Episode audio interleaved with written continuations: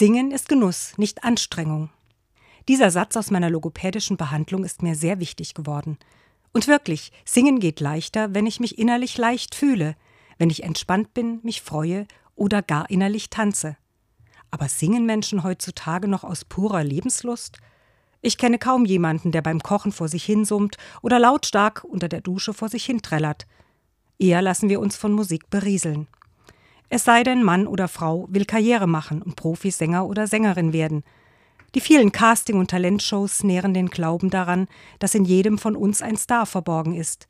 Sie fördern Wettbewerbsdenken und Leistungsdruck, was das Singen nicht unbedingt leichter macht.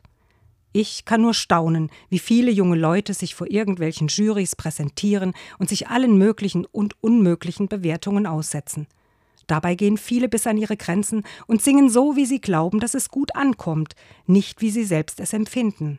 Etwas ist stimmig, sagen wir, wenn es ausgewogen ist, wenn es eine Balance gibt, eine Übereinstimmung, ein Gleichgewicht, denn Singen ist Genuss, nicht Anstrengung.